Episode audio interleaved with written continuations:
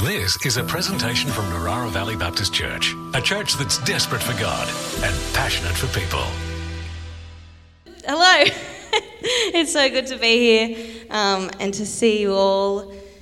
And do a favour for Lewis. He does plenty of favours for us, so it's fine. Um, but I will be asking for a, a rack of lamb not a lack of ram, as I previously called it. I would like a rack of lamb in exchange, please. Thank you. Yeah. so, uh, I have never met somebody who is more into Australia, like more of a fan of Australia, than my grandfather. Uh, so, I called him my nunnu. Uh, and he was born in 1920s mafia run Sicily in a small village he was the youngest of 11 siblings in a peasant family. And he stopped going to school when he was six years old and he started working as a shepherd for the family. And he used to tell me that he hated the donkeys because they used to buck him, which just sounds totally awful. Um, and he thought so too. So when he was a young adult, he packed up all of his life into a single suitcase and he got on a boat and came here to Australia. So here he worked hard, he took English lessons, he convinced my nonna, who's my grandmother, to come over here and join him and marry him. He had four children. He managed to buy a very large house on the northern beaches, which is very, very nice. um, and he'd made a good life for himself. And a few years after he had left, he got a letter from his brother saying, Come back home, we miss you. And he responded by saying, I'm never coming back home because now I sleep in clean, crisp cotton sheets instead of hay. I'm never coming back there. So he had found the good life. He had found what we call the great Australian dream. So, where am I up to in achieving all of this? Well, at the very old age of almost 25, with my whole life ahead of me, I've got the uni degree, I've got the husband, I've got the dog, I've got the house with the white picket fence. Quite literally, it has a white picket fence, but I'm only renting, I don't own it. Uh, I've got that double income, no kids money. Good stuff. I do only have one car though. I haven't travelled to Europe yet, but I am next year. And we went to the Maldives earlier this year. And I go out to dinner whenever I want. In fact, I ate a very nice dinner last night. So you might think that I'm doing pretty well for myself. Or you might think, wow, she's really behind where I was at her age. Or you might be wondering how you might achieve this much by my age. Or you might be thinking, I really hope I've achieved more than her by the time I'm her age. But am I actually doing well? That might have sounded like a very long list of brags, but this evening, what I want you to actually hear is my confession that I have an idol that needs reordering. You see, in our society, we're very quick to congratulate people when they accumulate more. They get the bigger house, they get the second car, they go on that overseas holiday. We congratulate people for getting ahead. And the accumulation of things is a sign um, of success to us. We think that when people are accumulating more, they're more successful. But is that a sign of success to God? Or does He want more from us? So, I want to talk about something that we've been talking about at Greenhouse Church over the last few weeks, and that's the idols that we have in our lives. And idols might not be a term that you're familiar with or that you've heard before, but that's okay, we're going to unpack it. Uh, Tim Keller, who's a theologian, says that idols are good things that we have made ultimate things. N.T. Wright, who is also a theologian and a scholar, describes idols as the perversion of something good. So, the idols in our lives are the things that we put in the place of God. Anything that we're saying with what we're doing or what we're spending our time or our money on, and we're saying is more important to God, uh, to us than God is. And I've actually found thinking about this really quite confronting because it's really easy to say that you're not committing idolatry when you're not literally like bowing down to a gold calf statue, which is what kind of a lot of our images of idolatry are um, in the Old Testament. But the true idols in our lives, I believe, are far more subtle, far easier to brush off as nothing, and far easier for the enemy to use against us.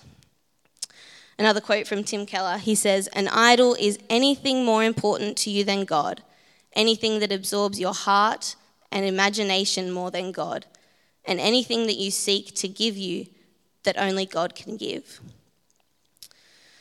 So let's jump in to Matthew 6 25 to 34. If you have a Bible or a phone, feel free to read along with me. It is a little bit long, so it might help you concentrate more. I didn't drink into the microphone, Lewis. Maybe next time. Okay, Matthew 6, 25 to 34. I'm reading from the NIV um, translation. The title says, Do not worry. Therefore, I tell you, do not worry about your life, what will, you will eat or drink, or about your body, what you will wear. Is not life more than food, and body more than clothes? Look at the birds of the air. They do not sow or reap or store away in barns, and yet your heavenly Father feeds them. Are you not much more valuable than they? Can any of you, by worrying, add a single hour to your life? And why do you worry about clothes? See how the flowers of the field grow. They do not labor or spin.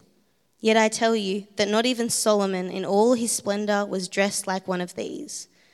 If that is how God clothes the grass of the field, which is here today and tomorrow is thrown into the fire, will he not much more clothe you, you of little faith? So do not worry saying, What shall we eat, or what shall we drink, or what shall we wear? For the pagans run after these things, and your heavenly Father knows that you need them. But seek first his kingdom and his righteousness, and all these things will be given to you as well. Therefore, do not worry about tomorrow, for tomorrow will worry about itself. Each day has enough trouble of its own. So, people often use this passage in Matthew as instruction on how to be free from worry. The title is literally Do Not Worry. Um, but worry is not exactly what I want to focus on today, as I don't think that worry is the idol. I think that worry is the symptom of the idol. Worry is the symptom. So, what I think is that if we didn't make these things more important in our lives than they should be, we probably wouldn't worry about them so much. And so, it's not as simple as just be like, hey guys, don't worry, all done. Instead, it's important that we actually diagnose why we are worrying so much about these things. And so, if the idol is not worry, what I think the idol actually is here is the idea of control and comfort. This idea that if we can accumulate enough things and work hard enough to achieve enough things, we will be fulfilled. And I think this is so ingrained in our culture. I think it's the pillars of the shameless materialism that we have come to just accept as normal. So, comfort and control. John Naish, who is an author and journalist, says, We have created a culture that has one overriding message. We do not yet have all we need to be satisfied. The answer, we are told, is to have, see, be, and do even more. Always more. But when you read through the passages of the Bible, the message from God is clear. We are called to be different, think different, and act different to the world around us.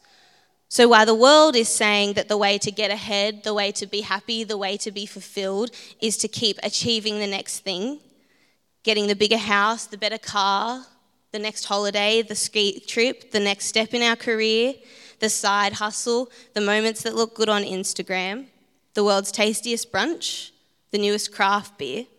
Verse 33 the pagans run after all these things. Jesus says, Don't worry about that stuff. Verse 34 Seek first his kingdom and righteousness, and all these things will be given to you as well. And don't get me wrong, I'm into all of those things that I just listed. Um, this is my confession today.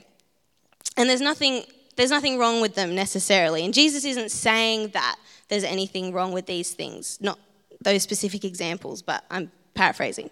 Um, he says he'll give us these things. We, we don't need to stress. He just wants us to put everything in the right order. Seek first his kingdom. And there's actually a danger in accidentally reading this incorrectly um, as permission to think that we do all, we follow Jesus so that we can get all of these good things. I don't think that's quite what he's saying. He's saying, and these things will be given to you. Not so that. So don't seek him so that we get all of these earthly things. Those things are like the side salad, and he's the main meal. What he's asking is that we would have a higher ambition than the Australian dream. He asks that our greatest ambition would be for his kingdom to come, for justice and mercy to reign, and for us to be in intimate relationship with him. So, what is it that you seek?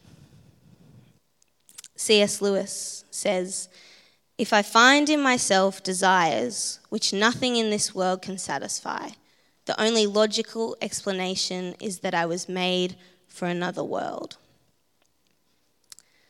So, if all you're chasing is this great Australian dream, I think you'll always end up dissatisfied because we're chasing something that will always require more and more and more.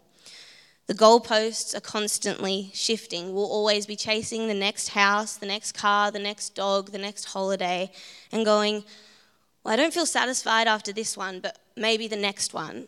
I still don't feel satisfied, but maybe after the next one after that.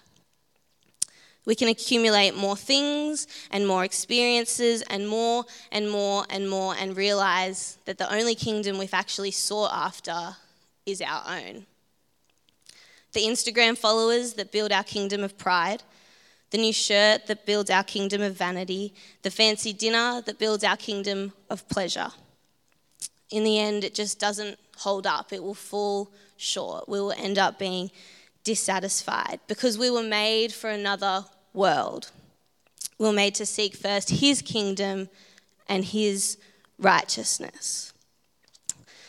I really I wanted to read um, this passage again, but in the message version, because Eugene Peterson has a nice way of wording things. Um, so, listen to this. See if this sparks anything. If you decide for God, living a life of God worship, it follows that you don't fuss about what's on the table at meal times or whether the clothes in your closet are in fashion. There is far more to your life than the food you put in your stomach, more to your outer appearance than the clothes you hang on your body. Look at the birds free and unfettered, not tied down to a job description, careless in the care of God. And you count far more to Him than birds.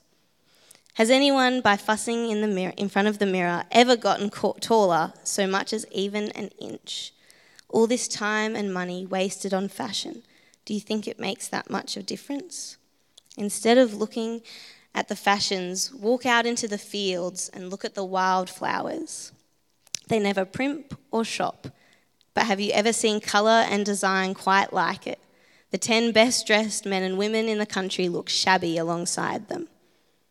If God gives such attention to the appearance of wildflowers, most of which are never seen, don't you think He'll tend to you, take pride in you, do His best for you? What I'm trying to do here is to get you to relax, to not be so preoccupied with getting, so you can respond to God's giving. People who don't know God and the way He works fuss over these things, but you know both God and how He works. Steep your life in God reality, God initiative, God provisions. Don't worry about missing out you'll find all your everyday human concerns will be met. Give your entire attention to what God is doing right now. And don't get worked up about what may or may not happen tomorrow. God will help you deal with whatever hard things come up when the time comes. God isn't the most concerned about the things of this world. Because, like I said, it's like the side salad, not the main meal. And He wants us to be the same. We weren't made for the food on our plates, for the clothes on our backs, for the houses that we live in. We were made for relationship with God. We were made for His kingdom. And that has to be our top priority. And when I was preparing this message, I was talking to my father in law, Craig, about it. Um, and he said this He said, The hardest decisions of life aren't between good and evil, it's between the good and the best. The hardest decisions of life aren't between good and evil, it's between the good and the best. So, what do we do with this? I don't really know. to be honest, because I, I struggle with this immensely. Um, and I don't think I actually realized how subtle but deadly my idolize, idolization, idolatry, um, of comfort and control was until we started talking about all these things at Greenhouse and I was preparing for this. And it's been uncomfortable and sobering and very challenging. And so there's a song that we're going to sing together in a moment. Thank you, team, for letting me sneak in a little song. Travis, you're welcome to come up now. Um, and the, the main words that I want us to focus on in this song are Christ is enough for me. And for me, after realizing that I struggle with these things, those words are actually, to be honest, really hard to sing because I realized that I don't always believe that, and I don't always live like that's true. But it was a reminder that I'd really like to. So, luckily for us, even though I don't have the answers, Tim Keller, who I've mentioned quite a bit today, um, has a really handy framework for working through your idols. So, step one recognize your idols. Pay attention when you need something to feel settled. I have a lot of things that I think I need to feel settled, so this is a challenge for me. I have a list literally uh, in my phone of things that I want. It's a little checklist.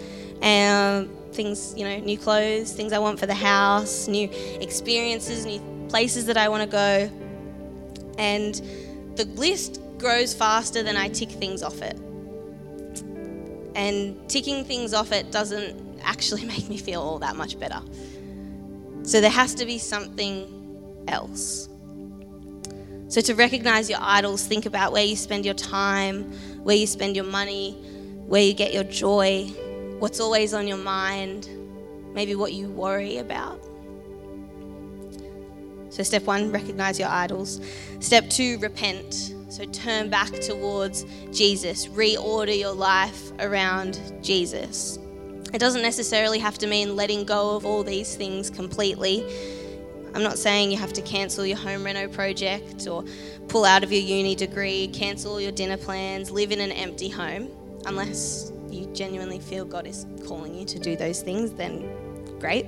Um, but consider the importance, the order of importance that you've put those things in your life.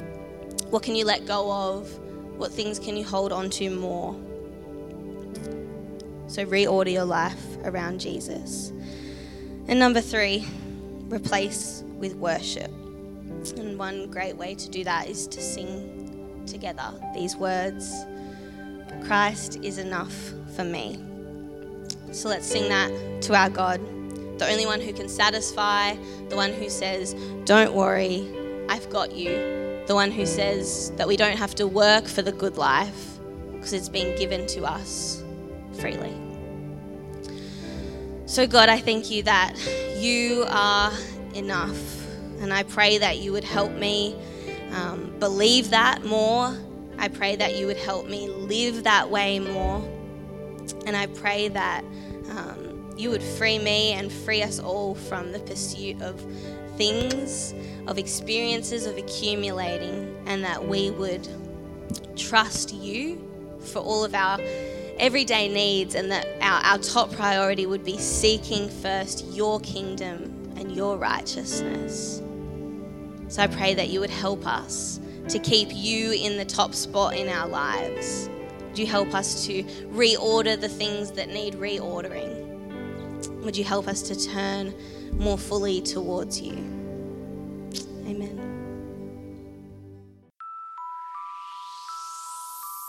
This has been a presentation from Narara Valley Baptist Church, a church that's desperate for God and passionate for people. To continue the conversation, we invite you to join us Sundays at 9:30 a.m. and 5 p.m. or on our website at www.nvbc.info.